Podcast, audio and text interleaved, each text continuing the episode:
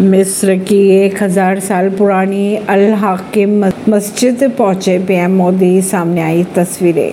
PM Narendra Modi रविवार को मिस्र की एक हज़ार साल पुरानी अल हाकिम मस्जिद पहुँचे, जिसकी तस्वीरें ऑनलाइन सामने आई हैं। पीएम मोदी मिस्र के राष्ट्रपति अब्दुल फतह अल सिसी के निमंत्रण पर दो दिवसीय यात्रा पर शनिवार को मिस्र पहुँचे थे। साल उन्नीस सौ सतानवे के बाद यह पहली बार है जब कोई भारतीय प्रधानमंत्री मिस्र के द्विपक्षीय दौरे पर गए हैं। पीएम मोदी को मिस्र के सर्वोच्च राजकीय सम्मान ऑर्डर ऑफ़ द नाइल से किया गया सम्मानित। मिस्र के राष्ट्रपति अब्देल फताह अल सीसी ने काहिरा में पीएम मोदी को इस सम्मान से नवाजा।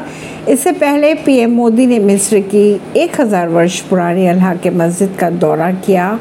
व दाऊदी बोहरा समुदाय के लोगों से मुलाकात भी की। दुनिया के सबसे मशहूर रेस्टोरेंट्स की सूची में शामिल हुआ। भारत भी भारत के चार रेस्टोरेंट्स शामिल किए गए टॉप 25 रेस्टोरेंट्स में। ऐसी ही खबरों को जानने के लिए जुड़े रहिए जनता से रिश्ता पॉडकास्ट से। परवीन दिल्ली से।